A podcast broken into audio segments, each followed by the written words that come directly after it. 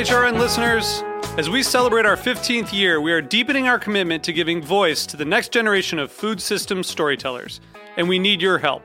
Our internship and fellowship programs help activate new possibilities for underrepresented and underestimated young people through experiential journalism, audio engineering, and production training. Through these unique programs, H R N helps food equity stewards build essential workforce readiness skills that expand their potential and foster economic mobility. Please consider supporting these critical programs. And with a minimum donation, you can be entered to win a dinner for two at an amazing restaurant in one of eight cities and tickets to a concert at a great venue in one of those cities. We have incredible partners across the country who have donated as they also share our passion for helping to educate the next generation of food system storytellers. Check out heritage radio network dot org slash fifteen to donate and enter to win today. That's heritage radio network dot org slash fifteen to donate and enter to win today. And make sure you donate before March thirty-first. Thank you. Today's program was brought to you by Roth Cheese, a pioneer in the U S specialty cheese movement. For more information, visit roth cheese dot com. This week on Meat and Three, we're getting semantic to understand the deeper meaning behind some of the foods we love. First, we'll look at the big debate happening around the word milk. Who the hell are you to tell me what is the name of my product and my landscape and everything we've cared about when, you know, you don't have anything invested in except to put out a little money to buy it? It's our entire life. Then we get the lowdown on the language of cider. So the first thing that's really confusing about dryness is that it has nothing to do with how something actually feels in your mouth. And finally, we get our fill of tiki talk. You don't walk into a tiki bar like, oh yeah, this is what Polynesia is probably like. Like, it's it's supposed to be like fantasy and stuff.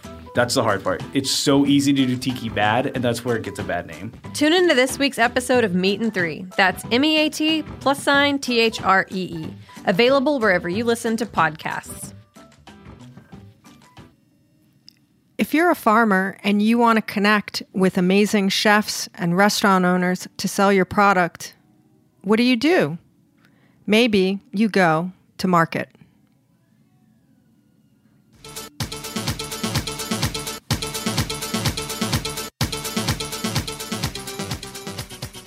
Hello, hello, Heritage Radio Network listeners tuning in from one hundred fifty countries around the world, about a million listens a month. And right now, at eleven oh three a.m. Eastern Standard Time on April eighteenth, I am certain every single one of them is listening to Tech Bites. I hope so.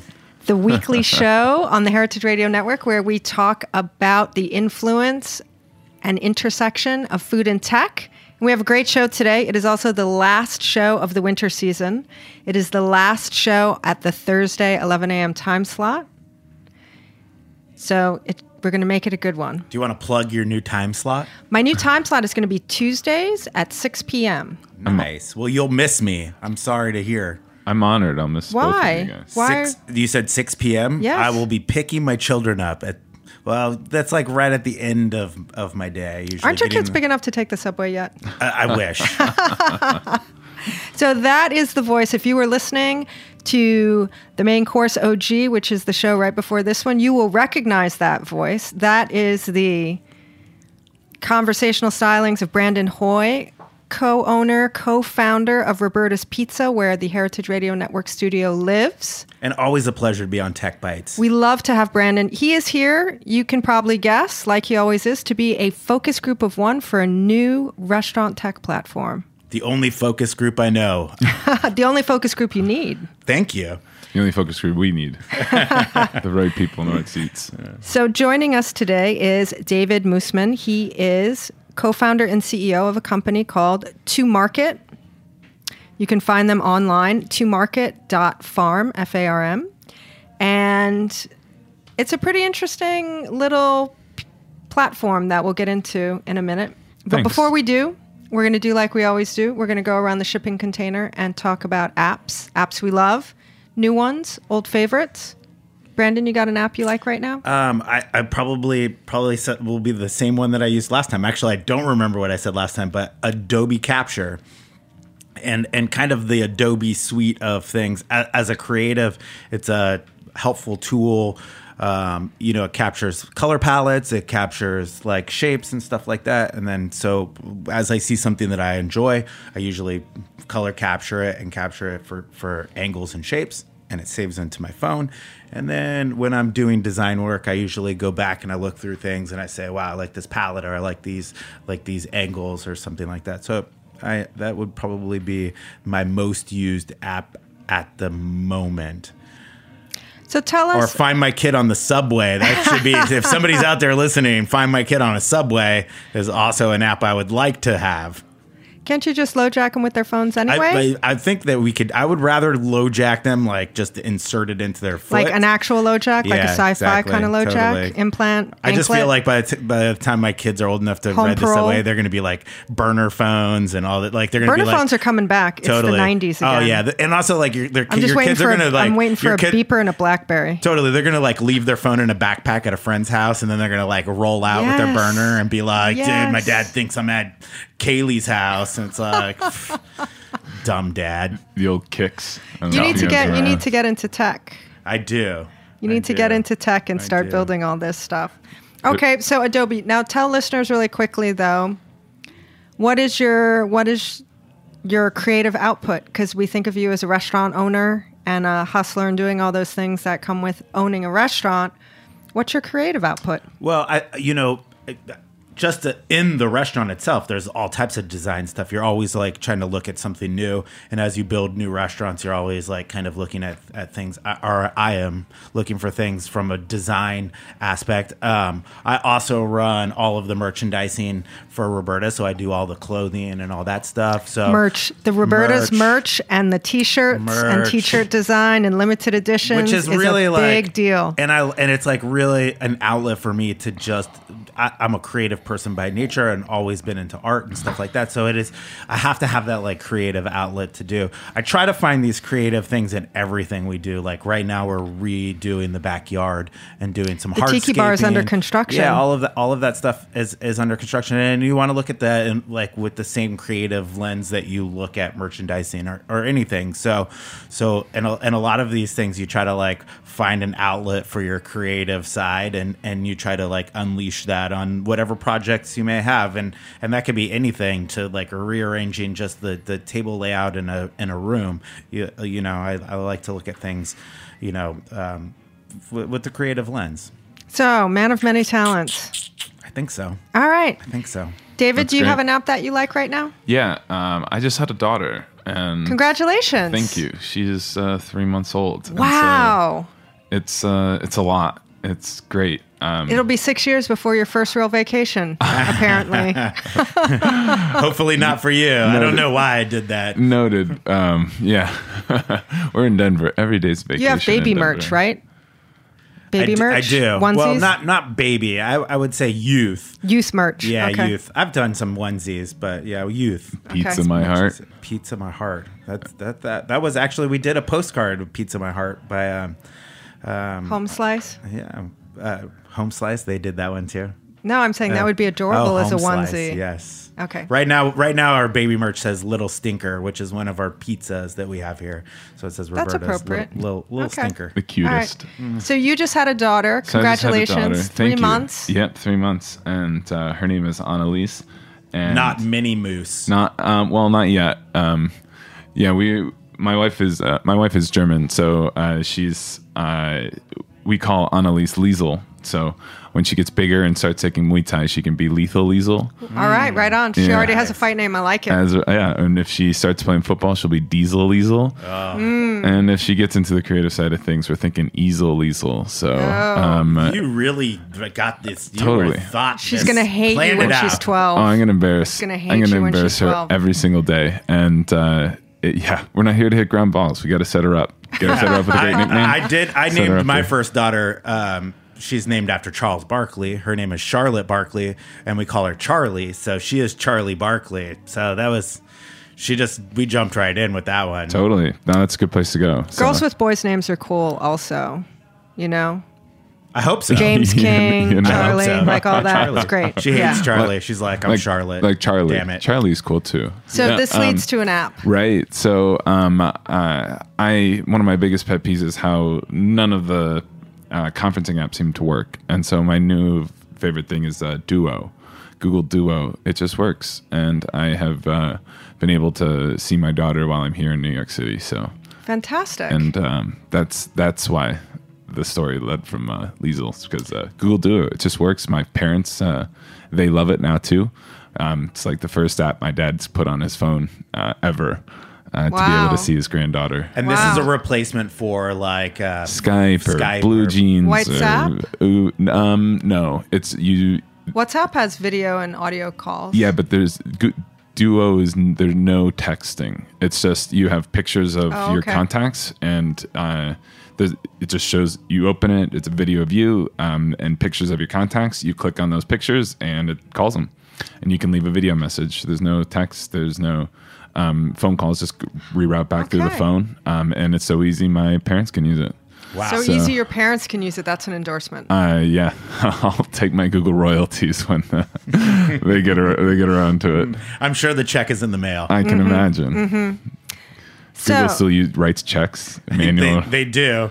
They do. they probably they're all, have they're a, those really big ones that you see in the picture. Ed McMahon. Yeah, totally. The Ed McMahon check. Yeah. You're like, why is this check so big? Google? It would be very funny if they had a super outdated paper H R department or something like that. I'm sure they you do. I always wondered if you had to take those big checks to bigger banks. Yes, if they had you bigger did. Slips. Yeah, they have like a huge deposit. It's like there's one place to deposit your giant Ed McMahon check. I want to see the I want to see the drive-through. Um, air tube that can take a giant check, or you oh, just it's fold like it. The Flintstones. The teller's inside it. Yeah, they're giants too.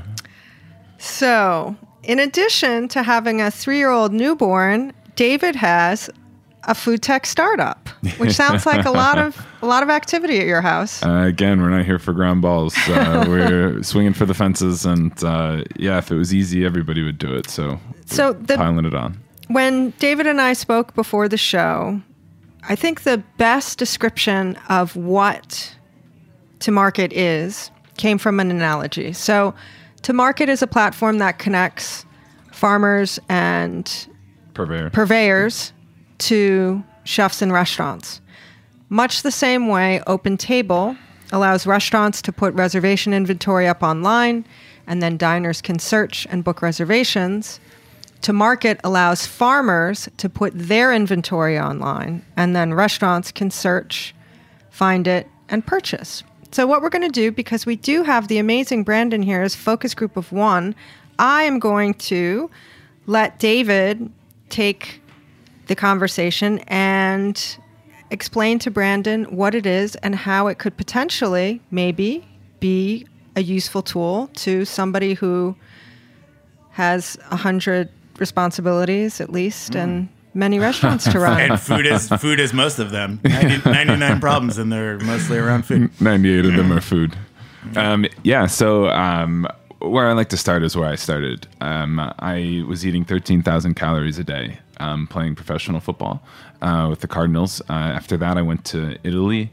I uh, made pasta there. I um, worked and cooked in uh, Brazil, Boston, uh, for Island Creek, and uh, in Napa, all the while working on farms and purveyors of various types, and on some of the best restaurants, you know, in the country and, and arguably the world.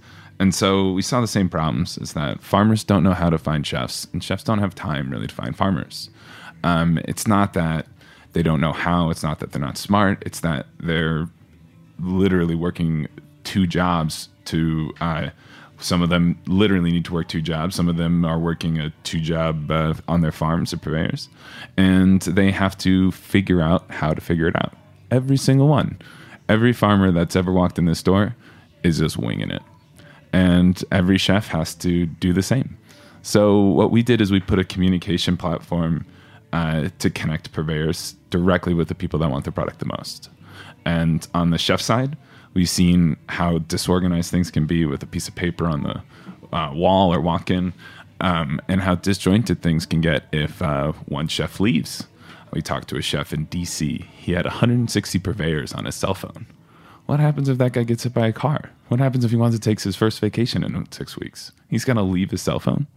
Um, and so we put we where we really wanted to differ from other tech sources out there Um, there are marketplaces, there are white labels. There's, there's a lot of people trying to do this, and we understand that. And where we really want to be different is because we think it's about the relationships. We think it's about the relationship between the farm and the restaurant, um, or the distributor and the restaurant. And so um, we made, and we know that relationships are about communication. Communication of what the farm has, um, how much you want, and the details surrounding that. When they deliver, how much they can deliver, minimums, uh, uh, fees, uh, timing, all that kind of things in a frictionless system. So everything's all in one place for you, and you don't need to figure out how to figure it out. You just go to market. So can you tell me how the... How does the distributor, so because there's there is really a rich connection between most chefs and farmers, at, at least in New York there is. I think that that connection is everywhere. A, a, a that, human that, person to person, they call each other all the time. Yeah, yeah, regularly. My partner Carlo mm-hmm. is really um, he's really engaged in that, and and he's really has like personal connections to yeah. a lot of these people who give him food. A, an right? actual person to person relationship, person to person relationship, and I think yeah. those things are rich, right? Yeah, but. And I think oftentimes where where where a lot of this becomes difficult is there's a there's a there's a thin layer in between it called distribution, right? Yeah. Which can make things very difficult. Because yeah. not a lot of farmers don't have direct access to get their food to totally. to me, right? Wh- wherever I am. So how does market like connect the, the three pieces that, that are the, the food chain, right? The the restaurant food chain, right? There's the the, the chef. Who wants a thing, who wants a thing probably from this person, and that person has to usually then give it to this person who is a distributor to to to have it distributed, right? So what's the, can you explain to me the connection between all three parties, how the distributor lays here? Yeah, so um, uh, what we really are doing now is we're focusing. We're focusing really hard on, on being really good at one thing, and there are a lot of problems here in the agricultural space, um, specifically um, delivery, payments, and where we think needs to sit in front of all that is a f- efficient communication platform. So we don't touch money and we don't touch product. You don't pay us for that farmer's food. We don't want to get in the way, because then every person that adds that touches food adds forty percent to the cost and throws away around thirty percent on average around the world. And so we don't want to, um, we don't deliver and we don't handle processing. We only work with people that do. So if you're a farm and you want to sell to a certain restaurant, um, we'll easily connect you to that chef through a simple friend request, a connection request. Got you. So if you're a chef... And they would deliver directly. They would deliver so, directly. So this is cutting out the middleman. Um, we want to be a tool for farmers to uh, open up new avenues. If they want middlemen, yeah, absolutely. Aggregating distribution is very effective and very efficient. Sure. And not everybody can drive into New York City. Well, also, we also, also, the middleman usually requires some sort of minimums that totally. that, that don't allow smaller producers to get into the game. So totally. Or smaller restaurants. And totally. and the the. The nature of the new market is chefs are usually looking for smaller producers yep. who specialize in a very specific thing. Yeah. That they probably have a hard time finding distribution because they're they're so they're, niche. They're, they're niche, and the fact that they usually produce such little amounts of something, they can't like really provide the the the larger distributor. Yeah. The, so the, so there's this weird, there's this um, really kind of scary thing right now um, that people are really just starting to grasp, um, and it's data. And so what we really want to do is... Why uh, is data scary? Um, or so what's the scary was, thing about was, it? That's a really good question. So I was talking to my um, brother about this. Because data's been scary since there was data. Right. And so, um, no, I mean, I'm not saying it's scary now. I'm saying it's always been, because there's this allure that it's complicated. And, and, and um, it's like... physics, like how many levels of why do you want to know about how an atomic bomb works? I don't think data is complicated. I think it can just be an enormous quantity. Exactly. And when it's a huge, like if you know three things, that's great. If I hand you a bucket of twelve billion Fire things, hose. You're going to have a hard time finding those three things that Maybe you not want. Me. I'm a huge, I love that. I would like dive into a million things, but but I'm yeah. probably the outlier in this in no. this thing. I think I think most operators in my position try to narrow the the dashboard, right? They try to narrow the things that they're looking at, and they yeah. want to see very specific Focus. Things. Yeah, yeah. You, you, you, I could I could name almost everybody's dashboard. There's their cost of goods. There's their labor percentage. Yep. Like you're, they're gonna they're gonna go down the line of of easy levers to maneuver to make their their operation profitable, right? Yep. So so you're gonna look down that dashboard and you're gonna quickly glance at it and say, all right, here's the things I can move to yep. to kind of change to change direction. M- myself, I usually have a second and a third tier like dashboard of like smaller variances and things that I like to see that that don't necessarily show totally. uh, isn't a lever that you could maneuver to actually change something. It shows a trend that may affect your lever, that may affect your your levers later, the the major thing. So you might see something that's moving up and down that'll get what's you- an example of what's an example of a first tier dashboard? I mean, your first tier dashboard, costs, yeah, your first, costs. yeah, exactly. Is all your overhead. C O Gs, overhead, you know, like your labor cost as a percentage, mm-hmm. right? As a percentage of sales. A lot of these things are as a percentage of sales, right? So you could, so you could adjust when you're busy and when you're slow. Yeah. So that's like those are those are dashboard, tier one. Those are dashboard items that you actually can maneuver to to to like change the profitability of your business, right? Mm-hmm. The second tier stuff start to be more like v- variance, like like. Why is this like? Show me the difference between these two things and how how and if you start looking at differences, like like here's a good vari like a a year over is a variance, right? You, most people use a year over. Like it's not a complicated data item, but a year over is a variance, right? You're looking at what I did today this year and what I did did today last year, right? So because you have the tiki bar under construction now, today, this year, and last year might be very different for beverage sales, for that's, example. That's correct, right? Even though I do have a secondary bar, but I can see that variance and I can understand like why things may be different. Advertising, but, marketing, stuff like that. Totally. And all of those, those, those levers are hard to maneuver. Those are just, those are, tr- those are, those usually give you ideas of where you can go to maneuver, to get into these like more dashboard level things, which are, which are the common things that help you in profitability. Again, it's really simple. It's cost of goods, it's yeah. overhead, it's like it and it's labor. Those are like the three major things that you can control, and sales, right? Yeah, yeah, yeah. And so what we what we're doing is we're we're bringing um, we're basically providing a, a, a really frictionless, simple interface for some a lot of complex of fire hose of data. Um, you know, it's complex if uh, how good you are at math. It's complex at how intricate you want to get into this data. It's complex at the enormity of it. And so what we're doing is we're trying to take that data and um, show people what's available and less what they should be doing. We're not really here to say organic is intrinsically good or conventional is intrinsically bad or local is one hundred percent of the time good. We're just here on how you get those um, products that you want. So describe the dashboard that Brandon would see if he was a restaurant using To Market. So Brandon would see, um, so we're building out the native app for all of your different buyers. And essentially, um, Brandon has um, multiple restaurants in multiple places, and each one of those... Um, production for the frozen pizza. But for all sorts of uh, avenues. And so um, all of those different places, each... have a purchasing manager of some sort. And so how do they make their purchases? They're sending phone calls, emails, text messages. And how do you know when something went wrong? Only when you get the invoice at the end of the day. And so what we're doing is if anybody's used Slack, that's another um, app that kind of conglomerates uh, information and communication. So in each one of your buyer's apps, they have the ability to um, everybody being able to see what messages they send to the farmer. So if you have two buyers in one restaurant, a lot of the times one of those buyers won't have the phone number for the farmer and say, hey, we're closed, don't come in. But then they have to ask the other guy and he's off because it's Tuesday and it's his weekend. Um, or, you know, um, like we discussed a little bit yesterday, um, it's really interesting that the, the impetus of the term farm to table came about because of miscommunication. If you watched the um, Netflix series on, um, uh, on Blue Hill, Um, I don't know if you guys heard this story. Um, I've, I've never heard this story, no. Did you verify this? I don't I know didn't, if you saw it. I didn't, but okay. I, I didn't hear the story either, so go ahead. So so um, there's an episode with Dan Barber on um, open t- on called uh, Chef's Table on yeah. Netflix.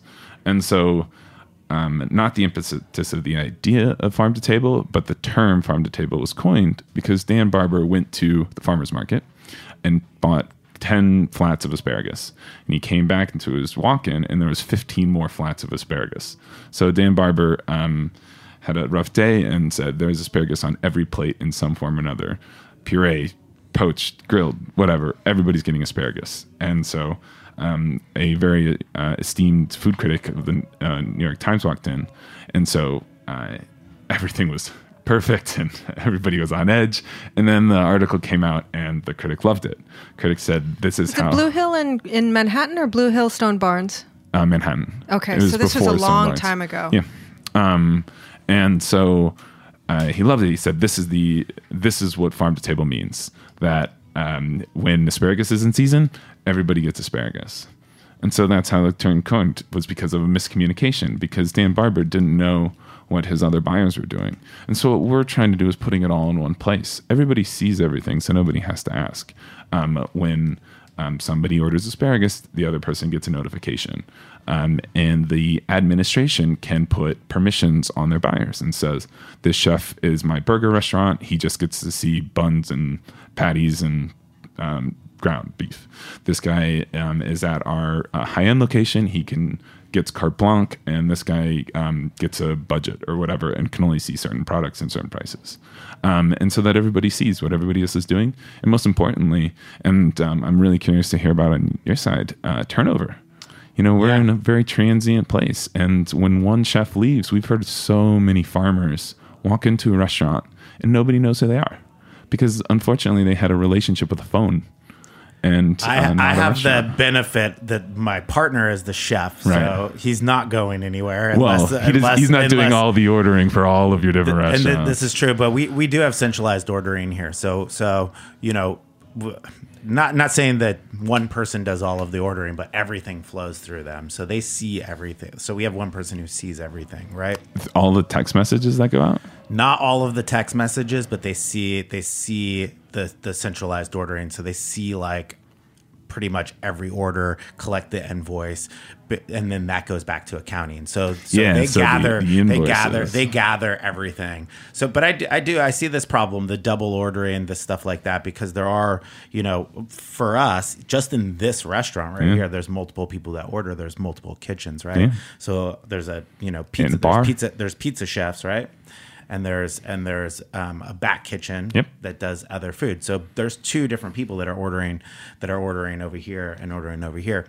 Pizza, we, we have our we have a commissary kitchen, so most of the like ordering from purveyor gets done there, and then it gets processed in some sort of way, like tomato gets made into pelati or curd gets made into mozzarella. Like those things get processed there, yeah. and then they make an order within ourselves. So yeah. we have a very complicated yeah. system that needs to be managed essentially by one purchaser, right? Because yeah. we're not just purchasing from outside purveyors, but we're also purchasing a large amount from ourselves. Yeah, so that's crazy. Right, yeah. It's right. crazy system. Well, our biggest, our biggest, we're our biggest. Customer? Customer. so well, so we, we call we it. We uh, are going to take a quick break. Sure. And find out who the sponsor is of this show. Did you know Heritage Radio Network is a five oh one c three nonprofit, and we're kind of like public radio? We keep the lights on and the mics hot out of the generosity of our members, who are listeners like you, grants, and amazing companies who underwrite shows like this one. Stay with us.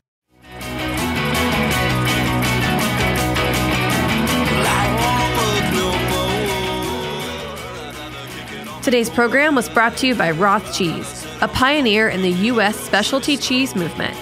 Roth is in its twenty-fifth year of making specialty cheese in the rolling hills of southern Wisconsin. With strong Swiss heritage, Roth is best known for its award-winning Alpine-style cheeses under the name Grand Cru.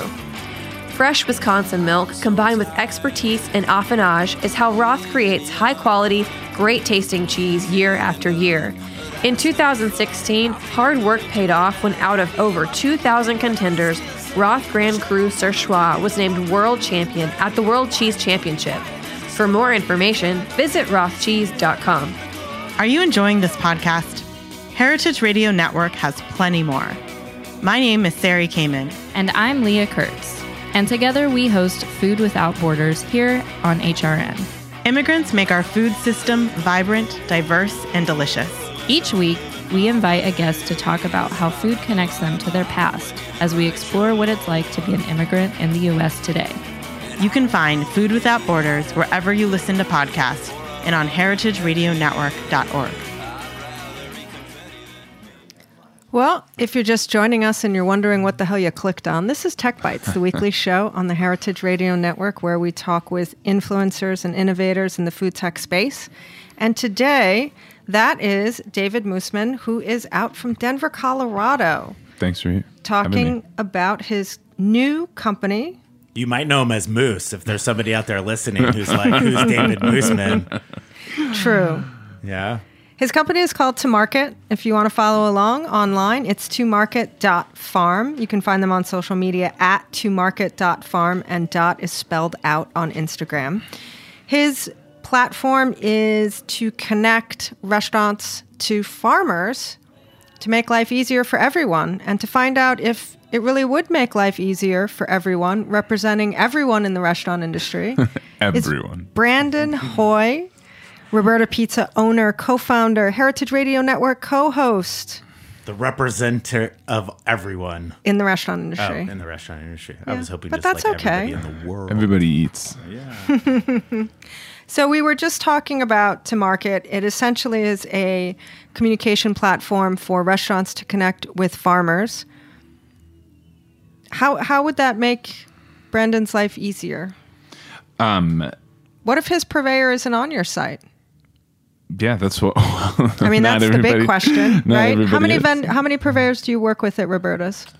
Um, between here in Brooklyn, we probably have, you know, I would say twenty, twenty-three, um, which is which is down. We've we've had as many as forty, fifty oh, at yeah. times. So we, we've actually really, over the last three years, become really focused on trying to just get to the ones that we really like mm. and and not order two things from this person and just try to f- try to find people who can get the stuff for us. And so um, m- much less. I would yeah, I would say probably, you know, in the mid-twenties. Um, Blanca is like our our exception because Blanca kind of, w- we will have new purveyors constantly. Well, it's, it's a super very fancy, diff- high-end, fine dining, also, gastronomic always, tasting menu. They're always Michelin. looking for a thing, right? They're always looking for a thing. So, th- so that's the difficult process. Like, if your purveyor yeah. doesn't have it, then you have to go out and find it. And and and often for them, they're looking for a thing. So we'll we'll we'll get new purveyors. We'll have purveyors over there sometimes that we'll have for weeks and never see them again. So, yeah. so that's unfortunate. Yeah. So I guess it's two questions. One, what happens if Brendan's purveyors aren't on the site? And two, what would the chefs at Blanca do if they were looking for something? Is it like tra- is it like looking for something on Amazon? Yes. So um, number one, uh, it is um, what we're building is a network. So um, we're we're not a month we're not like a monthly fee for uh, res- restaurants and chefs. They don't pay. Um, we simply want to get more people, more orders. So we're ninety-nine cents an order to the purveyor. And so we are really a tool for the purveyors and the farmers and the distributors. And so we're going out and um, talking to more farmers and seeing who else has this problem. And um, ninety percent of them out there. So if I was looking for Sandab in California, I could just search in a product and see if there's a purveyor that so, carries it. So what we're building, yeah, is that ability, because we're, again, we're not here to tell you to be local or tell you to be organic or whatever. We're just making the, how you find the next product easier. And we're bringing that data to the distributors and, and other people. So what you, if you're looking for a Gretti and you can't find it or something, mm-hmm. Wheat alla Coche, fresh Wheat alla Coche, um, we want to take that data that um, all of that we're conglomerating from more and more chefs, and then bring that to somebody who has that product and say, look, here's an instant plug and play. All you need to do is accept a friend request and from these uh, chefs who want your product. Um, because it's uh, we we do have a really simple system for the chefs, but what we're really here to do is, is solve the farmer's problem, because the chef's problem is how to find the farmers. Um, and the farmer's problem is that they don't have an easy way to be found. And so that is the tool that we're building, and, is and, the tool for the And farmers. What's the cost to the chef? Um, so most of our farmers Friendship. are... Friendship. What's that? Friendship is the cost. Um, it, uh, easier doing business. It's yeah. uh, we're seeing we're saving our chefs around twenty minutes every order just because of the back and forth on inventory, well, you said you had garlic, well, I wanted this much, and you don't have it, and that kind of thing. And then the communication. Um, if you guys have a uh, inventory or um, cost tracking software, we A P I into that. And so anything that you order through To Market instantly gets uploaded into that software.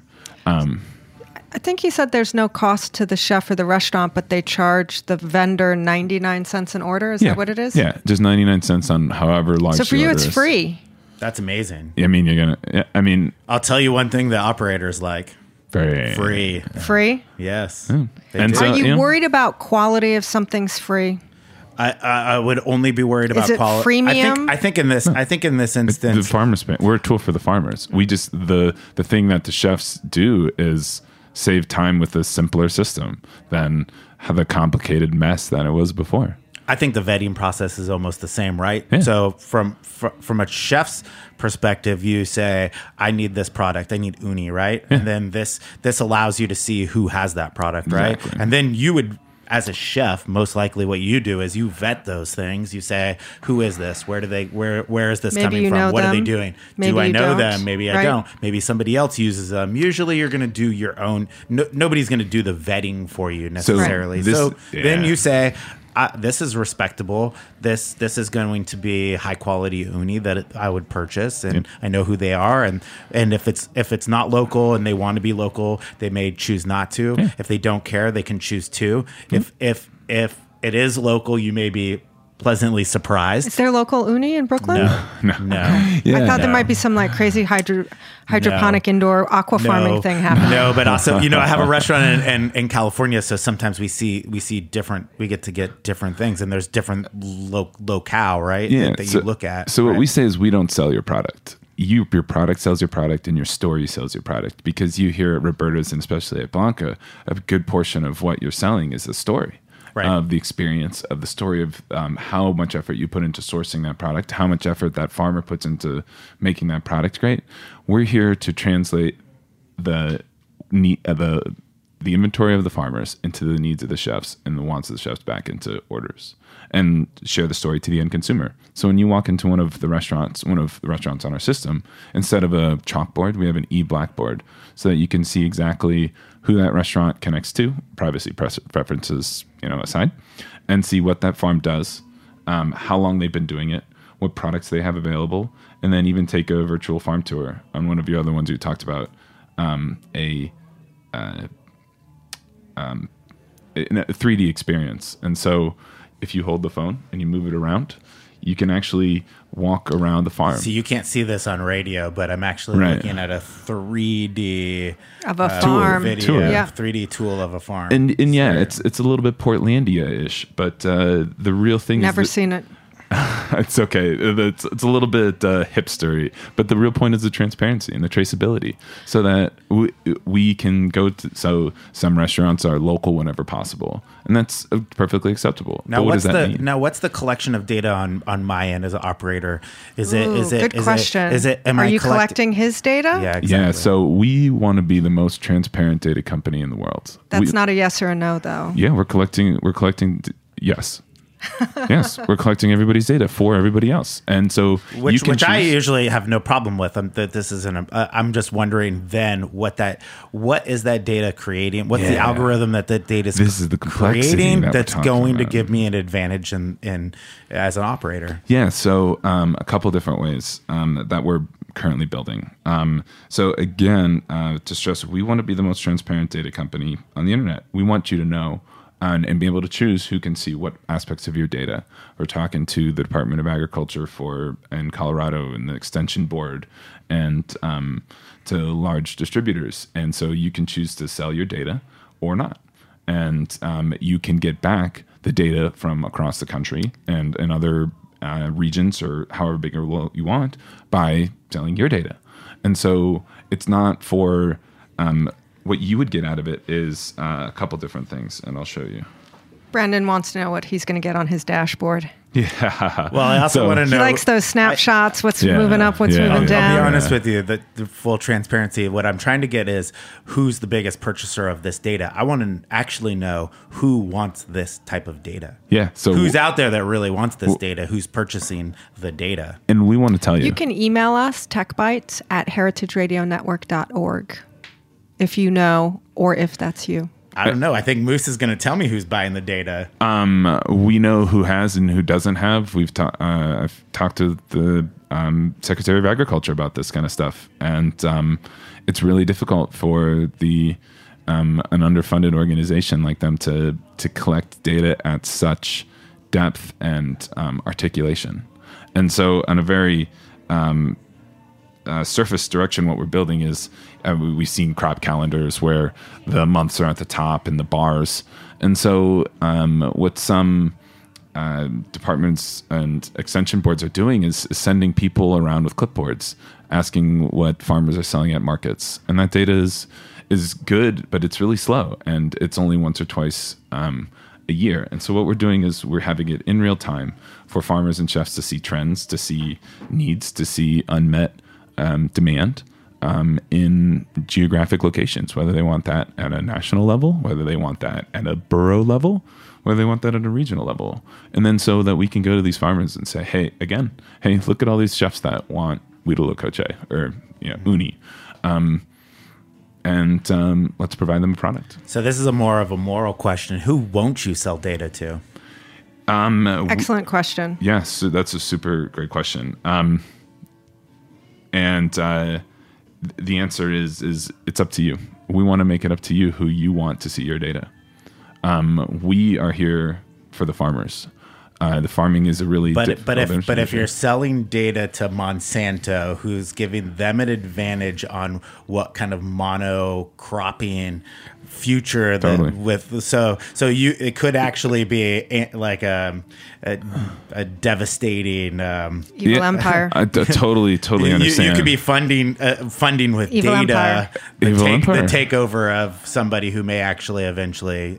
you know, wipe yeah, out and we, small farmers. W- yeah, we again, we're here for farmers, and we're not here for Monsanto. They have enough money. Um, so you do have a list of people or some people in mind that, or companies that you would not sell data to? So we have some plans for data, and we we know what some people would use for data, and we know what we could use it for. And there are some things that, there are large companies that have um, the ability to aggregate delivery and distribution, and that would help out a lot of small farmers.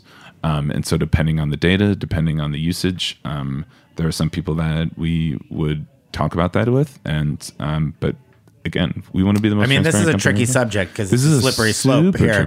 Hey, hey, one person's line may not be another person's line, yeah. but but but far and all, I think I think the moral question is like, at what point do you say that this is a long term um, that this is a con long term for the yeah. small farmer and and an advantage short term? Is this is this data collection and the selling of the data going to affect them adversely down the line? We're, so we're so I think I think you have to like kind of look at like where that moral line lies. And it also moves. It does move because mm-hmm. there's I mean things happen. We want to we want to provide true. this data for these farmers. You know, their communication things is so hard. Flight. Things are so hard for farmers in between New York and San Francisco.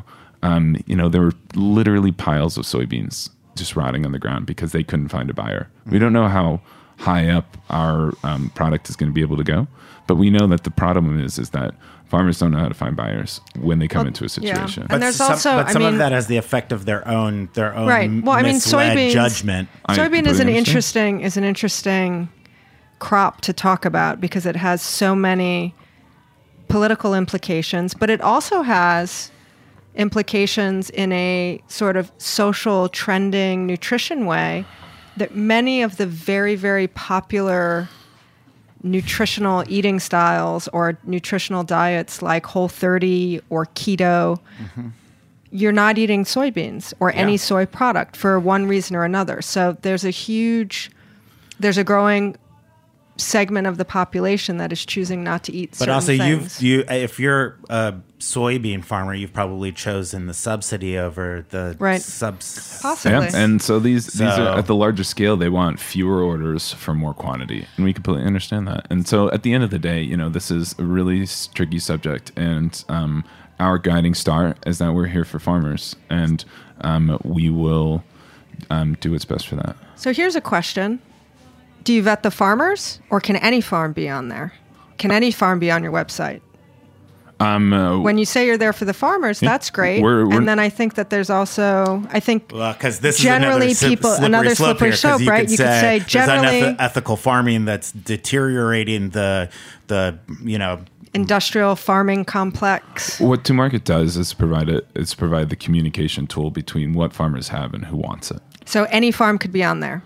So if you're a farm and you want something that is being um, is super detrimental to society and super detrimental I'm to the ground. I'm that terrible pork farm that was in the New York Times. There are a lot of t- people doing terrible things out there. And um, what we're here to do is connect who wants what with who has it. And if we so can that show farm the data, could be on your site. And if we show the data that less and less people want that product, then I, I think we can show, again, that delta of who wants more heritage breeds, who wants uh, natural farming, who wants... Um, uh, pasture-raised pork, and and show that there's demand out there for it. So and so you, if they want to be able to do that. What are the requirements for a farm to do, be on your website? Be transparent. Somebody, it sounds like somebody, if somebody wants it. Yeah, it sounds like it could be anybody. And then you're... Be ho- transparent then, about what you're doing. And then it's laws of attrition or supply and demand that create opportunity, but you're not opposed to having any type of farm or purveyor on I your site. I think if I heard this correctly, he's leaving it still to the hands of the purchaser to make the, right. the moral decision right. yeah, on I, what they um, want to buy. And I think I think that's like no different than... I don't, I don't. It's no different than any other forum, right. really. They're saying any, you can buy anything you want. The, the, the moral decision on what you buy is still rested on there are you. Some, there are some... marketplaces and portals that want to curate sure. or collect or have a point of view. Sure. This is this well, is open. What we open want to door. be do well, again, we want to be focusing exactly on being the best product that we can. And the best product is not the what, it's the how. And we want to convey the what to not only the chef but also the diner in the best possible way. How? And that's what To Market does. Yeah. And we want to um, the what we ask our farmers is quality and transparency. You got to do the best product that you want to be doing, and you got to be telling us what that is. And if you know you think if um, C A F O Farm is the best quality product that you're doing, and you are transparent about what that farm is doing to the surrounding um, community, about what it's doing to the soil and ecological health of the the the state and the river and uh, you know the watershed, um, and you think that there's a market out there for that. What To Market does is we're going to share that story. And I think that um, things are going in a direction of a, a more, you know, you said underlying tiers of um, underlying tiers for your dashboard. And I think that there are a lot more underlying tiers that are necessary out there. It's not just price per pound. It's cost of goods sold. And that means cost of sustainability, cost of regenerating the land, cost of what this is going to look like for my daughter. Yeah, and, and all so, of that stuff should be added into the product, and I think I think that transparency is a more is, is a more uh, readily available than than it ever has been. And it's a lot harder to be transparent around phone calls, emails, and texts, and that's what uh, we're here for. And yeah, you know, there's a lot of really tough questions out there. Um, I don't know if you guys heard of these two uh, German gentlemen, Haber and Bosch. So they solidified the. Um, they are. Almost inarguably the two most influential people in the world. They solidif- they um, developed the uh, process of solidifying nitrogen out of the air. And they also developed the process of making mustard gas. So they've killed, they've been responsible for millions and millions of deaths, but they've been responsible for feeding billions and billions of people. Would they have known if what they were doing could do both? Are they bad because of the deaths? Are they saintly because of the lives they fed? Are they now going back to... Um, Uh, demonic because of how people are um, monocropping things? This is a very slippery subject, and we're in flight. And um, our guiding star is to be here for farmers and being transparent.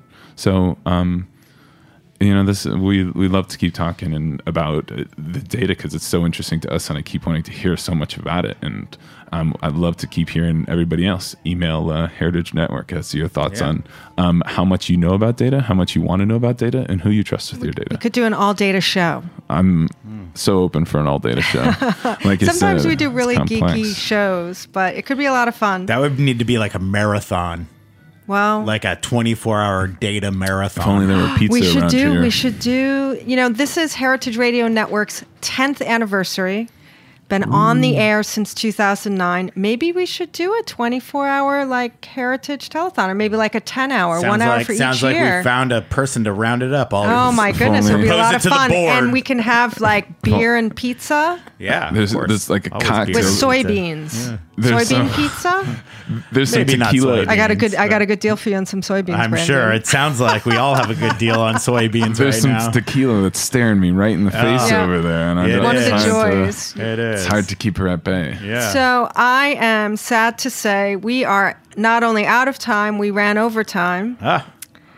Something flies when you're something I know, something it's fun. So good. There's always so much more to talk about. If you are interested in meeting David Moosman, he will be back in New York City on Tuesday, May fourteenth at the Food Future Cohort Number four Capstone Day.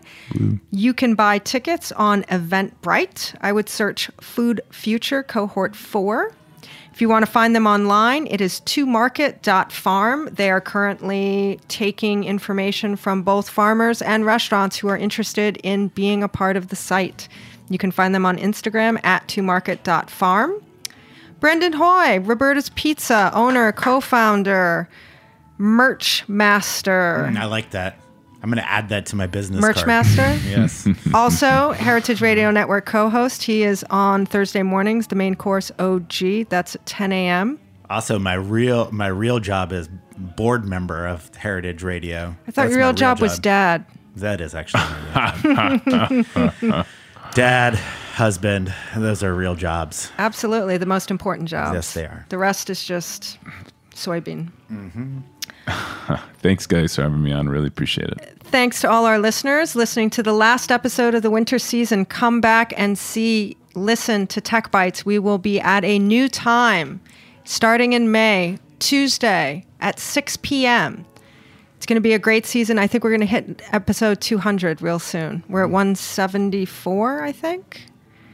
Tech Bites is engineered by Jeet Paul. Our theme song is Nomad, a C P U track by the amazing D J Uptown Nico. You can find him on SoundCloud and venues around New York City. I'm Jennifer Leuzzi, your host and producer. And this is Tech Bites. Thanks for listening. Thanks, guys.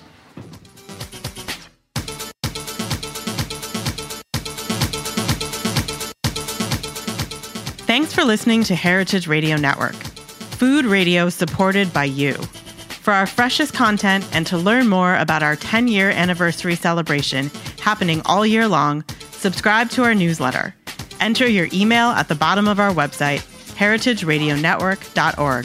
Connect with us on Instagram and Twitter at heritage underscore radio. You can also find us at facebook.com slash heritage radio network. Heritage Radio Network is a nonprofit organization driving conversations to make the world a better, fairer, more delicious place. And we couldn't do it without support from listeners like you. Want to be part of the food world's most innovative community? Subscribe to the shows you like, tell your friends, and please join the H R N family by becoming a member. Just click on the beating heart at the top right of our homepage. Thanks for listening.